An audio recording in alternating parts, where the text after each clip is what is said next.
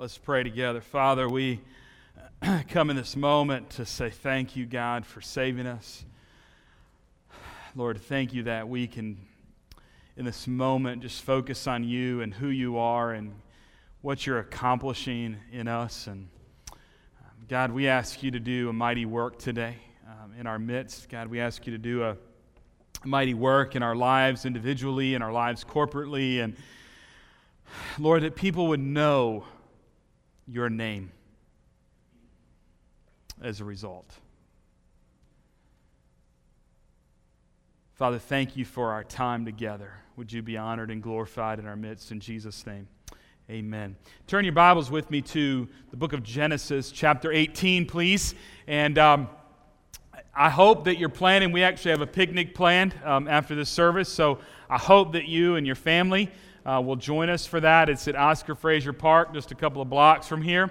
Uh, if you need uh, directions or need help getting there, just, just catch somebody um, around Josh or myself or any of the guys you saw that uh, were receiving your offerings a little bit ago. They'll be able to point you in that right direction, or maybe there'll be a caravan and you'll just be able to follow people as they go. But um, I hope that you'll do that. It's going to be a good time uh, for us just to be together um, as a family, and so it's exciting uh, exciting times. Uh, in the book of Genesis, last week we talked about um, your finances, and that's very uncomfortable for most of us. And so I thought we would follow that up this morning and talk about your prayer life. Because um, I know it's kind of a touchy subject with a lot of people, is your prayer life. Um, it's a little bit of a touchy subject with me as well because most of us feel like our prayer life isn't what it should be. Most of us already feel guilty enough about not praying enough or whatever, and we, we struggle with that. In fact, most people, um, their prayer life consists of maybe a rote prayer at a meal. Maybe it's just this um, God is great, God is good, and we thank Him for this food. Amen. And that might be the scope of your prayer life, is you do that three times a day and you call it good. Uh, for some of you, I heard one guy pray one time and he said, um, God, peer through the crack and bless this tiny little snack. That was his mealtime prayer. Um, I, I don't know where you are in your prayer life. I know that most people that I've encountered in my life struggle a little bit with the prayer life. Um, they struggle. They, maybe they don't know what to say. They don't know how to say it. They don't. There, there's all sorts of things in the midst of that. And, and in Genesis 18, we come across a very interesting picture of Abraham in really his prayer life, even though the word prayer is never mentioned. Uh, the word prayer isn't mentioned at all in Genesis 18. It's really just a conversation that he has with God. And for a lot of people, what would help your prayer life is just simply for you to understand it's your um, conversation with God. It's you having a conversation with God. It doesn't have to be um, it doesn't have to be grammatically correct, which is really good in my world. Um, it, it, doesn't, you know, it doesn't have to be spelled correctly. It just is a conversation that you have between you and the Father. And that's really what you encounter in Genesis chapter 18. You just encounter a conversation. And my prayer today is that in the midst of this conversation that you would be challenged in your prayer life, that you would be challenged in your relationship with God, to enter into some better and deeper and more meaningful conversations. Because that's what prayer is it's a conversation. So, Genesis 18, we're going to pick up in verse 16. I told you a couple of weeks ago that we were going to um, kind of take some things out of sequence. Uh, as we look, we're continuing to look in the story of Lot. Now, Abraham is still a key player in the story of Lot. And, and today is leading up to what's going to happen next week um, in Sodom and Gomorrah, which, if you've uh, ever been to Sunday school for any length of time, or you've probably heard of Sodom and Gomorrah, even if you haven't spent a great deal of time in the church. And so we're going to finish up the story of Lot next week, and then we're going to come back and pick back up really the story of Abraham and the promise of Isaac and some of those types of things. And so, but today we're, we're sort of in this, this precursor to what's going to happen in Sodom and Gomorrah, and it comes in the form of a conversation. And it's a beautiful conversation, by the way. So we're picking up kind of in the middle of a story. And I want to tell you that so you, you maybe you will be lost, but at least you know you're lost. And sometimes just knowing you're lost is a good thing. Um, it, it's when you don't know you're lost and, and, it's awful. But verse 16 says this uh, Then the men rose up from there and looked down towards Sodom, and Abraham was walking with them to send them off. And the Lord said, Shall I hide from Abraham what I am about to do? Since Abraham will surely become a great and mighty nation, and in him all the nations of the earth will be blessed. For I have chosen him so that he may command his children and his household after him to keep the way of the Lord by doing righteousness and justice, so that the Lord may bring upon Abraham what um, he has spoken about him. And the Lord said, verse 20, The outcry of Sodom and Gomorrah is indeed great, and their sin is exceedingly grave. I will go down now and see if they have done entirely according to its outcry, which has come to me, and if not, I will know. Verse 22 really begins to get into this conversation. Then the men turned away from there and went towards Sodom. And while Abraham was standing before the Lord, and I just want to stop there for a minute. Stop reading. Stop it. Stop reading as Abraham was standing before the Lord. And just think about that for a minute. They'd been in the midst of this conversation. These men leave, they go towards Sodom, and Abraham's left, standing before God. That should really speak to us. I think it does. I, I, look at it and I just am just reminded of that personal nature of God. God seems like he's this far off, way out there, omnipotent, and all those things. But yet, Scripture, there's always this description of him being this personal God. So Abraham's left standing before God. Goes on to say this.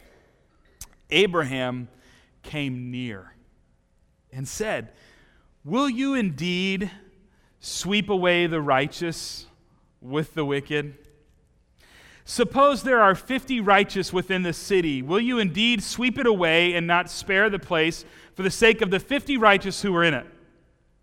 Far be it from you to do such a thing, to slay the righteous with the wicked, so that the righteous and the wicked are treated alike. Far be it from you, shall not the judge of all the earth deal justly?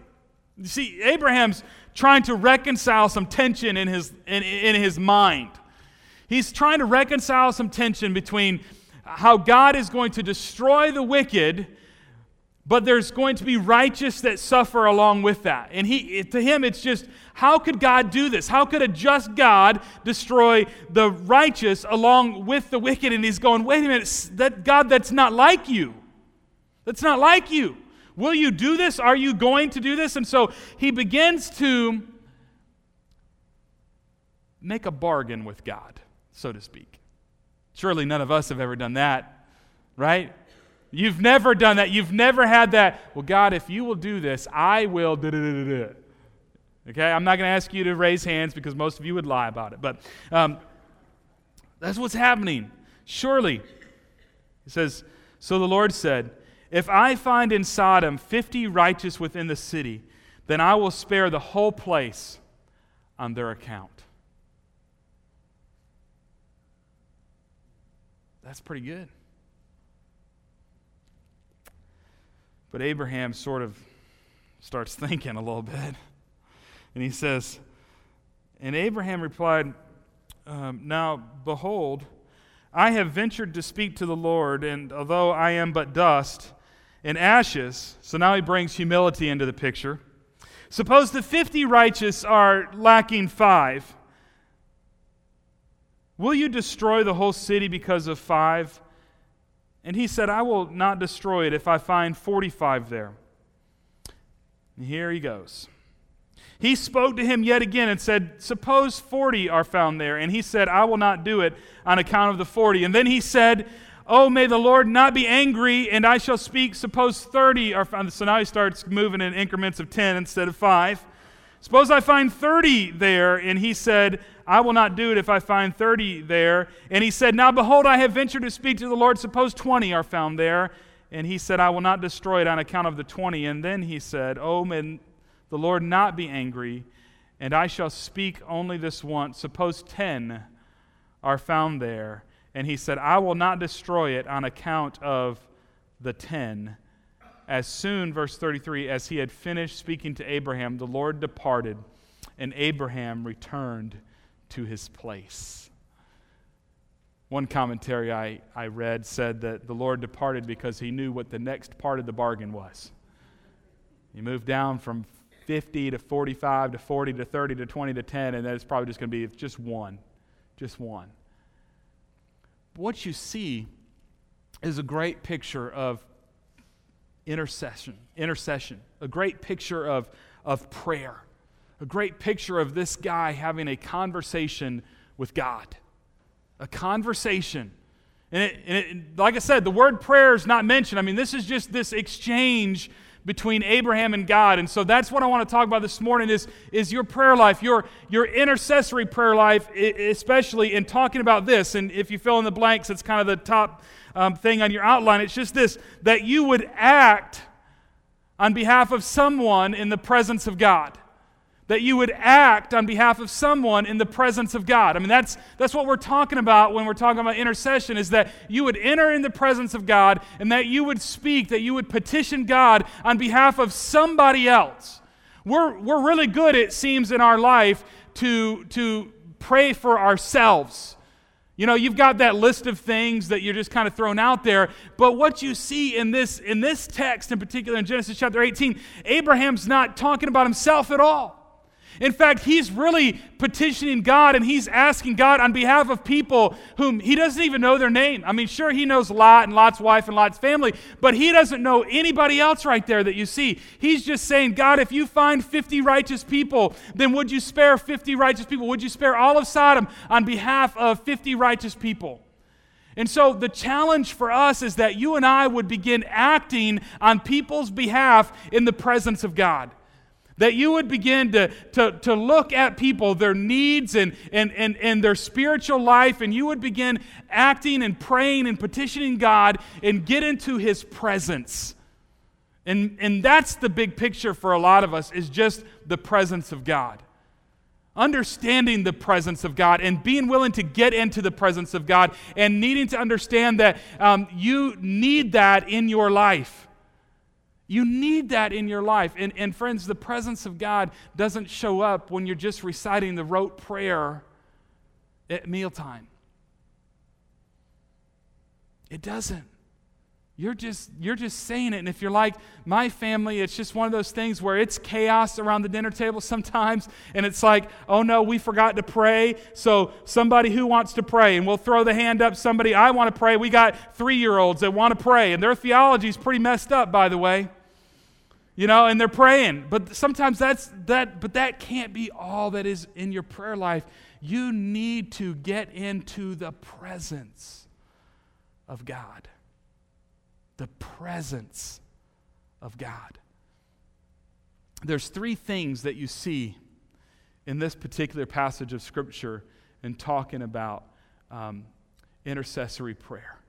There, there's three things that as you look at it and surprisingly, they all start with the letter P. I know that's like amazing for me to come up with an outline that actually does that. But there is, there's three things that you see um, in this. The first one is the purpose of intercession.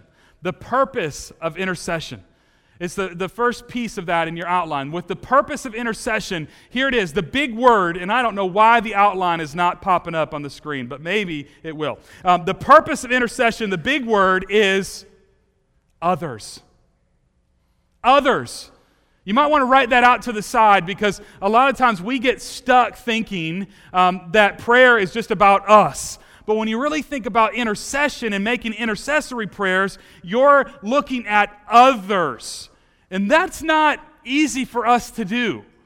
You know what I'm saying? I mean, it's not easy for us in our life to think of others. It's one of the most challenging things in our spiritual walk, by the way. It's, it's one of the reasons Paul wrote so much about it. When you really dig into what Paul writes in the New Testament, and Paul wrote a pretty good chunk of the New Testament, one of the things that you discover is that he was always teaching and always talking about others, how we treat others, how we interact with others, how we love others, how we. It's, it's others. And so, one of the first things that you and I need to understand in the purpose of intercession is that we're talking about other people. We're talking about your neighbor. You know, the guy that lives next door that you may never talk to. We're talking about you interceding in the presence of God on his behalf. We're talking about the person that took your parking space. Mm-hmm. The first service laughed a little more at that one. Must be a little too personal for y'all. You're praying for other people. You're interceding, you're petitioning God. In, you're getting into His presence, and it's about others. It's about others and their life and their needs and, and what God is doing in them, what God will do in them. But the idea is you're thinking of others. And, and here's one of the most novel concepts for us. As we will begin to intercede and pray for others, our view of them will change. As we will begin to do this, our view of others, especially if you know their names, especially if you can mention them by name and you're interceding for them, and not just like, oh God, be with them. I, I, we, we, we get into our prayer circles sometimes, and it's like, oh, Father, would you be with them? Well, I understand what you're saying, but let me just challenge you with that. God has already promised that He will what? Never leave us nor forsake us. So, guess what? If you're a child of God, He is with you. You don't have to pray that God would be with them. You might need to pray that God would help them. You might pray that God that they would understand the presence of God more, but it's part of us understanding we're in the presence of God and we're talking and we're interceding on behalf of others. Others. So we've got to we've got to pay attention to what we're saying and what we mean when we're asking God, we're petitioning God. So the purpose, others. Think of all the other statements in Scripture. Romans chapter 12 has a lot of them. Um, Philippians, Paul talks about them, um, talks about have this attitude like Jesus who consi- didn't consider others better than himself. Those types of things. I mean, that's the big idea. When you're praying for others, list them by name, your attitude towards them will change. That's the first thing. The second thing about intercession is the power. The power of intercession. And, he, and here's kind of the big, big idea w- when you understand the power of intercession. The purpose of intercession is others. The power of intercession, the power of intercession, the power of your prayer doesn't lie in your ability to pray. It doesn't rely in your ability to use the best words and the most uh, prolific language that you can think of. You know those people that want to pray? I, I, used, I, I actually um, admit I used to be one of those people where it was like I wanted to sound really good. It, it, made me feel good when people would come up and go, man, I love the way you pray. You know? And there's people that are like that. It, but that's not what prayer is about. The power of prayer doesn't, it, it doesn't rest in your ability to pray. It doesn't rest in your having the right words to speak. Doesn't do, it, it doesn't even have anything to do with the person you're praying for. The power of your prayer, the power of your intercession it doesn't have anything to do with, with the person of it. It doesn't have anything to do with that name that you may be listed. It doesn't, in, in Abraham's story, and in, in this, in Genesis chapter 18, doesn't have anything to do with the 50 righteous or the 45 righteous or the 40 or the 30, the 20 or the 10. The power of intercession lies in the person that we're praying to. The power of intercession lies in the presence of God. It's the presence of God, it's the power. That's where it's at. It has nothing to do with you, it doesn't have anything to do with the other person, it has everything to do with God. It has everything to do with God. One of the, one of the great pieces of this particular passage is, to me is, comes in verse 22 and 23 in, in Genesis. So it says this The men turned away from there and went to Sodom while Abraham was standing before the Lord. This, this awesome moment that he has heard. He has just heard that I will go down to Sodom and I'm going to see if what, what, I, what I know is happening is really what's being reported to me, the outcry that I'm hearing. It's like I'm going to go down there and then I'm going to judge them. But, but Abraham finds himself in that awesome moment of standing, just he and God. Everybody else is left, he and God standing there. And then the, the second part of that comes in verse 23. And it's this Abraham came near.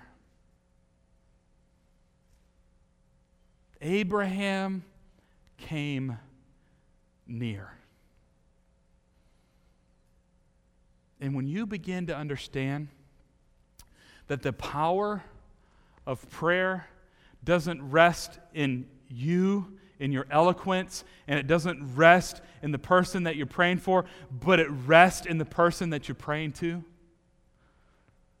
then when you find yourself in the presence of God, you're going to want to draw near.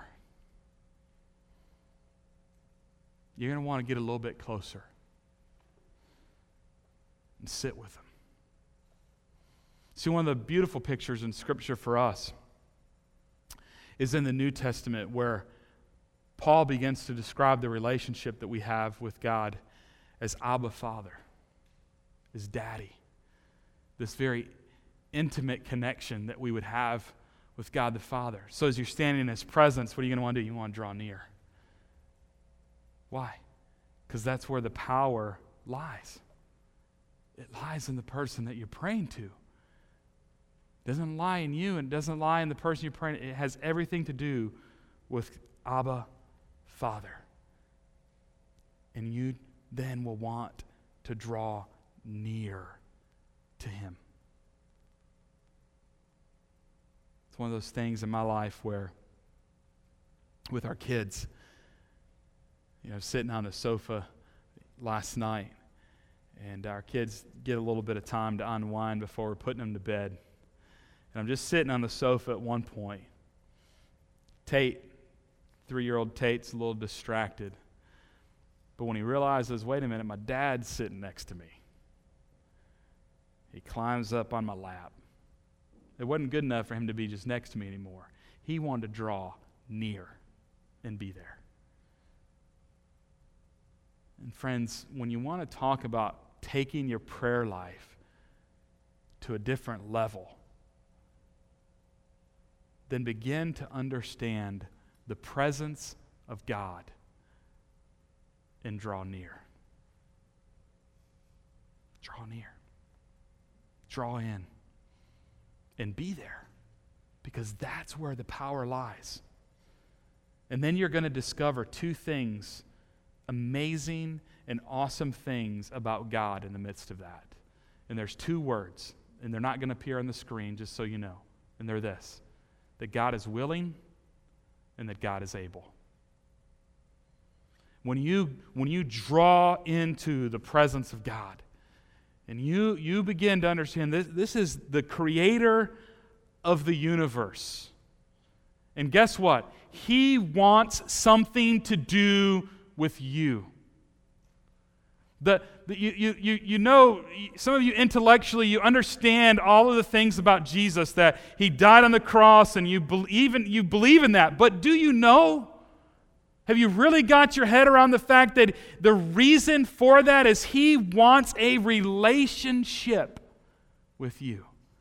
That he wants you not just to know his presence, but then in his presence that you want to draw. He wants you to draw near to Abba, Father. And when you begin to do that, two things He is willing and He is able.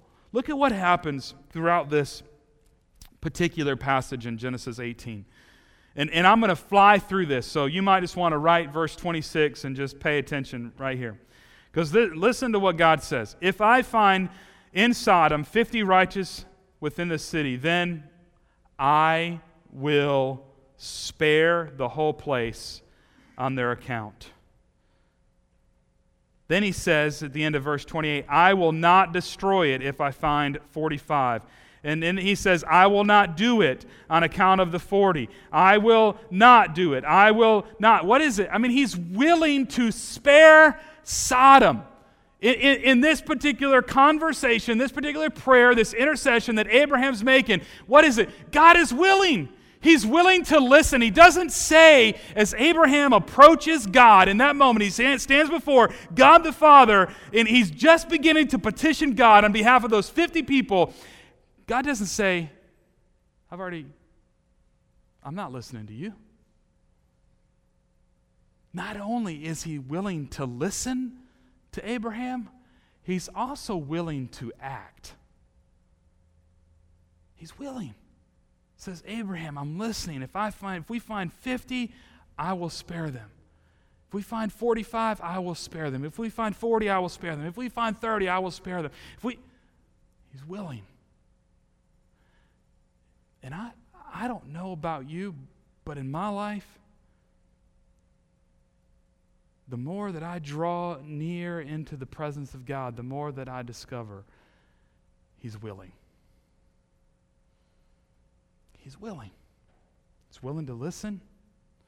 He's willing to act in accordance with His will, of course, but He's willing. And that's a good thing about having Abba Father in your life. The second thing that you discover about God is that He's able. As you draw into His presence, you begin to understand He's willing, and then you begin to understand that He is able. Like able.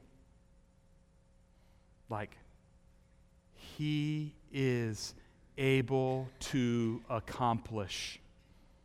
He is able to move. He is able to do immeasurably, exceedingly beyond. We're going to look at a couple of passages of Scripture, but what you've got to understand is that our God is able. Our God is able. I want to show you three different passages of Scripture and you can turn there. They might show up on this, they're not going to show up on the screen. I'm just being told that's okay. Um, go to Matthew chapter 9. Matthew chapter 9. Okay? Three different, I want to go three different passages. And, and the first one's Matthew chapter 9, verses 29 and 30. We're going to read, start at verse 27, and I'll, I'll pick up, and you can hopefully just mark down 29 and 30 in particular. But big picture for you and I is that our God is able. Our God is able. Our God is able. And listen what he says. Verse 27 As Jesus went on from there, two blind men followed him, crying out, Have mercy on us, son of David. When he entered the house, the blind men came up to him, and Jesus said to them, Do you believe that I am able to do this? Do you believe that I am able to do this? They said to him, Yes, Lord. Then he touched their eyes, saying, It shall be done to you according to your faith. And their eyes were open, and Jesus sternly warned them, See that no one knows about this. But they went out and spread the news about him throughout all that land. What is, what's the question he asks them? He says, Do you believe that I am able to do this? In your prayer life, as you are and, and, I'll, and I'll give it to you. You can be interceding for somebody or just in your own prayer life and what you're dealing with. Do you believe that God is able? Have you gotten to the place where you could be the blind man walking in the room, coming into the presence of Jesus Christ, and he asks you the question, Do you believe that I am able to do this? And you can say with a resounding yes, a resounding voice, Yes, I believe. Yes, I believe that God, you are able to do this. Doesn't mean that you're necessarily going to do it, but I believe with everything that's within me that you are able. Now, I don't know about you, but in my life, and I'm sure it's true in some of your lives, that you've gotten to the place where sometimes you're praying something, but in the back of your mind, you're going, I'm not sure that God can do this. But you're like, I'm going to throw it out there anyway. And what I want to say is when you draw near into the presence of God and you understand that not only is He willing, but He is also able to do it. He's able to do it. Romans chapter 4, flip over a couple of pages. Romans chapter 4, specifically talking about Abraham and Sarah, Paul writes these, these three verses, remarkable verses of Scripture, that I would encourage you, if you're somebody who memorizes Scripture, and my prayer is that all of us would be, but um, I know that we're not, these are three great verses for you to know. These are three great verses for you to just tuck away in your mind. And, and, here's, and here's what it says in Romans chapter 4 it says, Without becoming weak in faith, he contemplated his own body now as good as dead since he was about a 100 years old. And the deadness of Sarah's womb. Yet, this is it, with respect to the promise of God, he did not waver in unbelief, but grew strong in faith giving glory to God, being fully assured that what God had promised, he was able. He was able. He was able. Get it through our thick skulls, right? He was able also to perform. He was able. Why? Well, God had promised. And when you take a promise of God, you take it to the bank. What God had promised, He was able to perform. So, what's your prayer life like? Do you believe the power of your prayer life rests in you being able to say the right words? I've met, I've met people who, who don't want to pray because they say, I don't know what to say.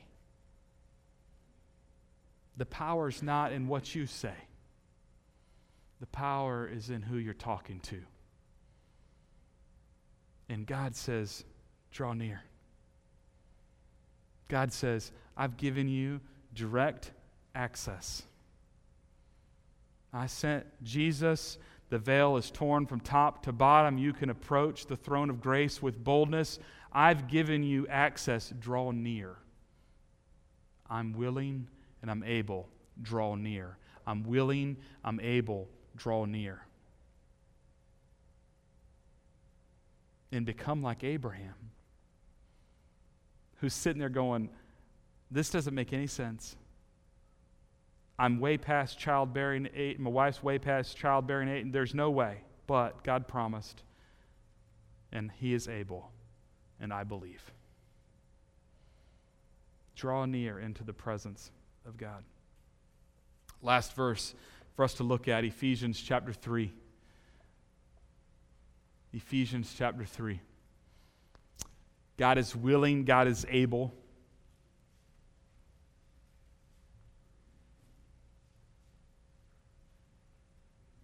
verses 20 and 21. Paul, writing to the church at Ephesus, says this Now to him who is able to do far more abundantly beyond all that we ask or think. Let me say that again. I'm not sure you heard it. Now to him who is able to do far more abundantly beyond all that we ask or think, according to the power that works within us. To him be the glory in the church and in Christ Jesus to all generations, forever and ever.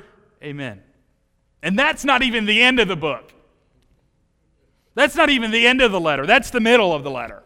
But he's saying now to him who is able to do immeasurably more, to him who is able to do exceedingly and abundantly. Exceedingly and abundantly beyond what you could ask or imagine. Our God is able.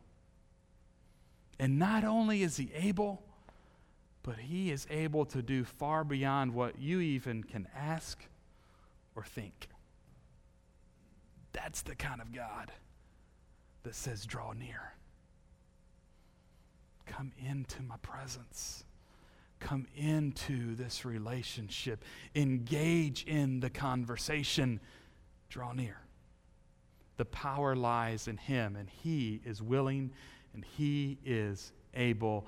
Last thing from Genesis chapter 18. You've talked about, we've talked about the purpose in being others. We've talked about the power resting in God. And now we're going to talk about the person, meaning you. The person. You and me. And three things that you begin to see about the person of prayer, the person of intercession.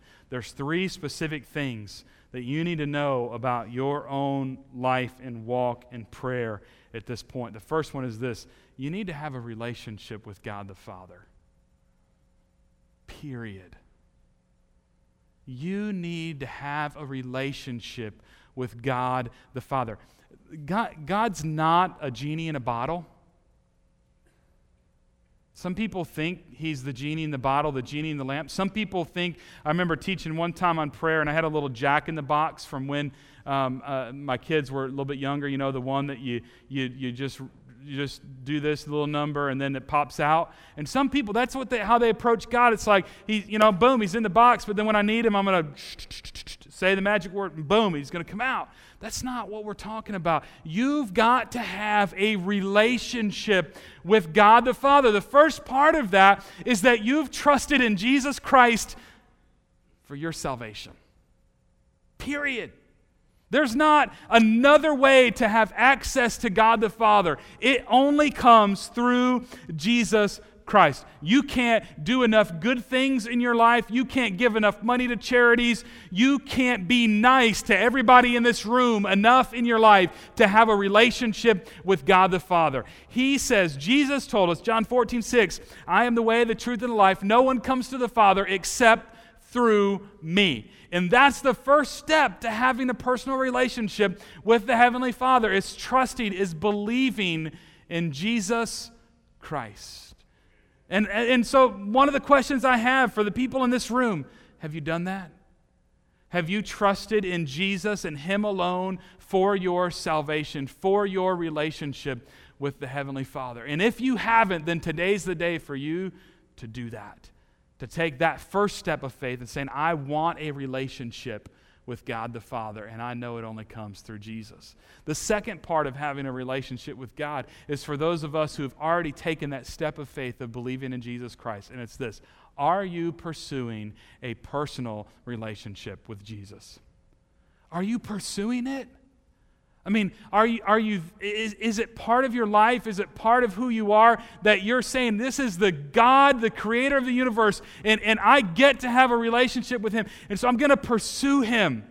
I'm going to pursue Him. I'm going to have a prayer time, a, a time to dig into His Word, a time to listen, a time to hear. Am I pursuing a relationship with Him? Now that I already have one because of my position in Christ, now am I pursuing and making it even more personal so that I can say, Abba, Father, so that I am, when I enter His presence, I'm going, I want more. I, I want to draw near. I, it's not good enough for me to be sitting next to Him anymore. I want to be in His lap. Are you pursuing it? Relationship. The person of intercession has a relationship with God the Father. Second thing about the person of intercession is that you've got to have faith. And I'll ask you the question what have you done this week that was a step of faith? You see, I, I, know many of us, if not all of us in this room, have taken that step of faith to say, I, am going to have a relationship with God the Father, and it comes through believing in Jesus Christ. That's, that's an awesome step of faith. But now I ask you, how are you walking by faith and not by sight? How is your life today an act of faith? What is that step that you need to take You see, you and I, most of us, have our lives figured out, right? You've got it planned out. It's, you know you're going you're gonna go to the picnic this afternoon. You're going to go do whatever you're going to do this after that. You're going to get up in the morning. You're going to have a cup of coffee. You might open God's Word and spend some time reading it. And then you're going to go about your day and you're going to come home. You're going to eat dinner. You're to, and that's, then that's the next day. And then that's the next day. So, the person of intercession is a person who is taking steps of faith. How are you becoming a person of faith? Going back to a definition we've been using. Faith is believing that God is who He said that He is, that He's going to do what He said that He's going to do. And how is that? Control in your life and the things that you're doing and the decisions that you're making. The person of intercession is a person of faith. The last thing about the person of intercession is this you need to deal with your own sin. S I N. Sin. You need to deal with your sin that's in your life right now. And there's a broad scope to that. You see, a lot of us sit in the room, we're going, Well, I mean, I'm a pretty good person. You know, I don't drink, I don't chew, and never went with girls that do, and I don't, and, and you have this, li- I've never cheated on my spouse, I've never been involved in immorality, I've, and, and that's your list, and you're like, oh, here's the problem. And this is what I've been hit with in my life this week. What about the other sins? What about the sin of self?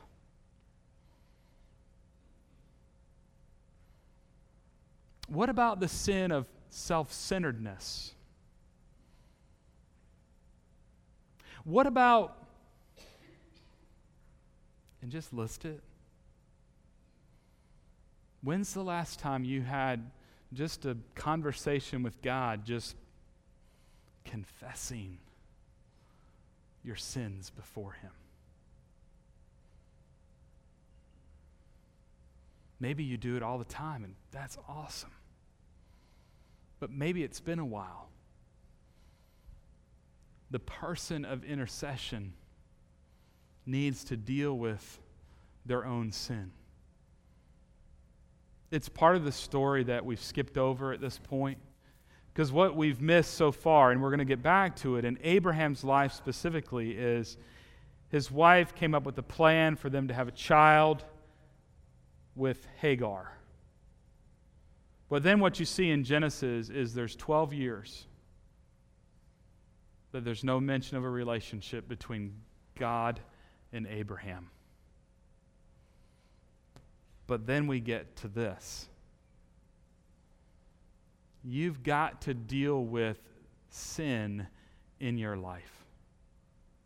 Whether it's lust and pornography, or greed and gambling, or just your own selfishness and self centeredness and self righteousness, just you maybe thinking you're better than everybody else, or you feeling like you need to criticize everybody else, or maybe it's gossip or slander or malice or deceit or lying or cheating.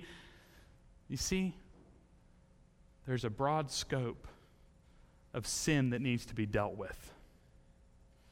And here's what you begin to understand when we will all deal with that sin like every one of us in the room begins to deal with the sin that's in our, my life, not trying to point out the sin that's in, by the way, that's not intercession. Will God please convict so and so of the sin of gossip? No. Deal with your sin. And when we will collectively do that as a people, there's one thing that will begin to happen. And it's a word that most people spend time praying about, but the truth is, that's when revival will take place in our midst. is when we will stop looking at everybody else's sin. We will look at ourselves and we will deal with it. 1 John 1 9 says that when we confess our sins, he is faithful and just to forgive us and to cleanse us from all unrighteousness. That's, it's that simple. Just confessing it, agreeing with God that what you're doing is sin and receiving his forgiveness. That's it. So, my invitation to you as we close our time is this one, if you don't have a relationship with God the Father through trusting in Jesus Christ as your Lord and Savior, then I ask you to, as we stand and we start to sing, come down front and let's settle that today. Believe on the Lord Jesus Christ and you will be saved. That's number one. Number two, for the rest of us in the room, simple deal with sin. Deal with sin, and that will be one step in you taking the, your prayer life to the next level.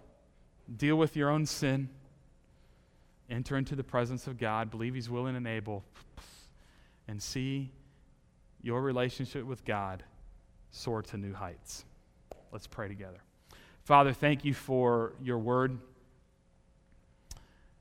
Lord, I know in this room that we are a people who need to deal with the sin that's in our life. So, God, I pray that as you have been dealing with me, and as I know you are dealing with others, relentlessly pursue them and help us to take inventory of our life and deal with the sin that entangles us, that traps us, that keeps us from soaring to new heights with you. In Jesus' name we pray. Amen. I'm going to ask if you would to stand with me. We're going to sing Just As I Am without one plea. And then we're going to put the tag on it that says, I come wounded and I come broken.